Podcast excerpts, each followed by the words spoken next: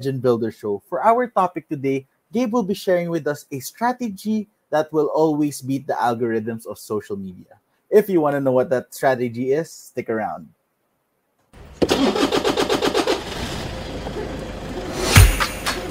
Good morning, everybody. There was always a ton to learn.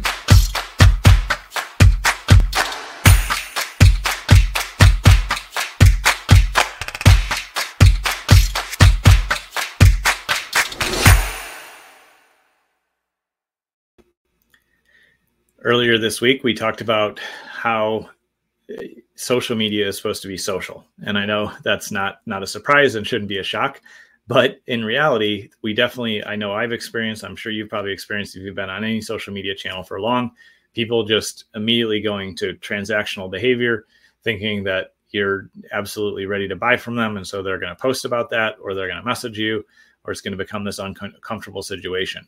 And when we start out that way, we get those kind of results. They're very transactional. People aren't going to pay attention to us because one, we're not doing what we're supposed to be doing in life in general, and we're not using the platform as we're supposed to be doing it, which is to build relationships.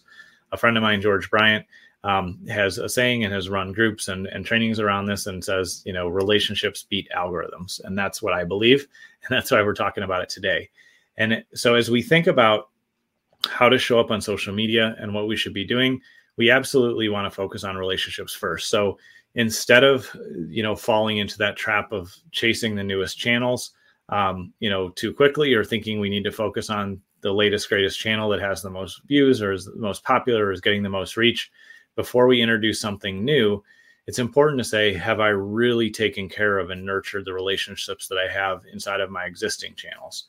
Um, and I know for me, that's always a strong reminder and a great accountability point to be able to say, you know what, I think there's more I can do in showing up and serving my existing audience. And so while I may explore or dabble or consider adding in a new channel or getting involved there, before I do that, I'm going to take a good, honest look at what I'm doing with my existing audience and see how I'm actually serving them. And when you think about creating content and really, you know, beating that algorithm and, and really getting results from your social media, um, one of the things to pay attention to is instead of thinking about how do I speak to these few hundred people or a few thousand people or whatever it might be, even millions of followers, um, it's more important to think about how do I speak to that one person in my audience that's struggling with this thing right now? How do I show up for them and make sure that they feel heard and supported and they have solutions and they understand how I can serve them and they're getting encouragement and inspiration from me. Because when you write for one person, when you create a video for one person, that's when you can really focus your messaging and you're not talking to kind of an abstract group of somebody's out there. You're talking to a specific person that you can serve. And so, one of the ways that I do this that really helps me is I will think of a specific client of mine and things I know that they're struggling with that I can serve and help them with, and I will speak to them. I, I don't name them personally because it's on occasion I do, but generally speaking, I'm not going to name them personally. But I'll sit there and think, okay, what does this client really need?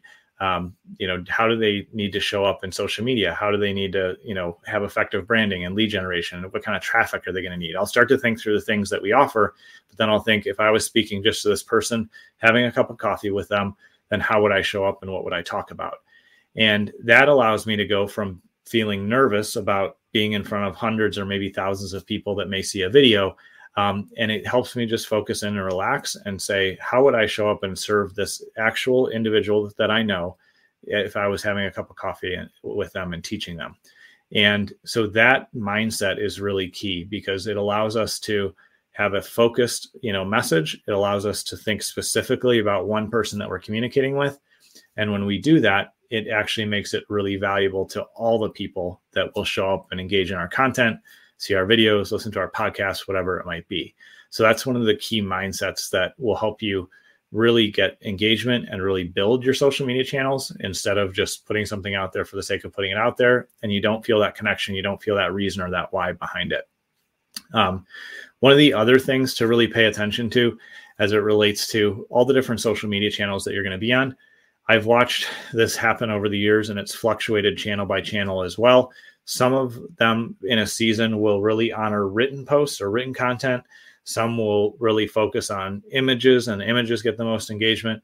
Other times it's video that's going to get the most play and the most reach. And so instead of chasing an algorithm that you don't have direct access to and you can only kind of see anecdotally what's working or not working, I would encourage you just to balance a mix between video, written content, and image based content because when you do that, you're going to be playing to the strengths of, you know, all strengths over time instead of thinking, I have to shift everything to video or video is not working as well here now. I'm just going to do images or now I'm just going to do written content. If you're treating the platform the way it should be treated, in my opinion, experience, you're going to know there's real people using this platform and some people like video some people would rather engage with a quote image, something they can share, or comment, or, or laugh at it, or enjoy and get some humor out of. And some people are going to prefer to, um, you know, look at written content.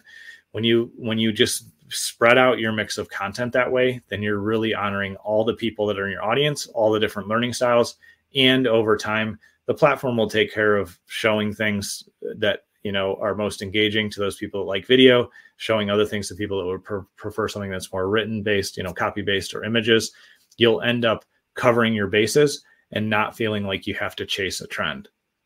That especially applies when you're looking at showing up on multiple channels, um, which is what we always recommend because generally you can take the same type of content and push it out to multiple different social media platforms and you won't have any issues with crossover. And for the people that see your content on LinkedIn and Facebook, they don't care. Oftentimes we see people, the same people engage on both platforms. So it really shows us that um, they, they don't care, you know, that you're they're seeing the content multiple places. If anything, it actually just helps grow your brand and reinforce that.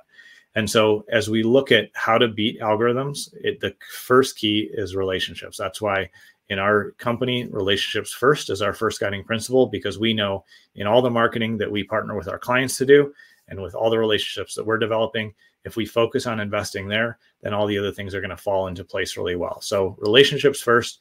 Um, don't focus on you know chasing the latest trendy channel because you're going to lose consistency on your other channels. Implement and integrate the next channel when you're comfortable that you can do it without breaking your consistency that you have on your main channels. Um, and just like i said as well earlier as well remember that you're speaking to one person not to this mass audience. You're not speaking to the algorithm. You're not trying to just game the system. If you really show up and say, I'm going to show up consistently, I'm going to share this message to a specific client that I have in mind, that's when your content becomes personal and can actually get you the results that you need. And so those are the things that I would encourage you to look at and explore and ask yourself Am I doing these things effectively? Am I investing in the relationships? Am I going to get results this way? Or is there an area where I'm just going through the motions, but I'm not actually speaking to an individual? These are all things we can ask ourselves, assess, and then make optimizations and improvements as we go forward. If you need help with any of that, we absolutely love helping our clients put out effective content that builds their brand and helps their business grow. So you can reach us at businessmarketingengine.com. Thanks for taking time to tune in, and we will see you tomorrow. Música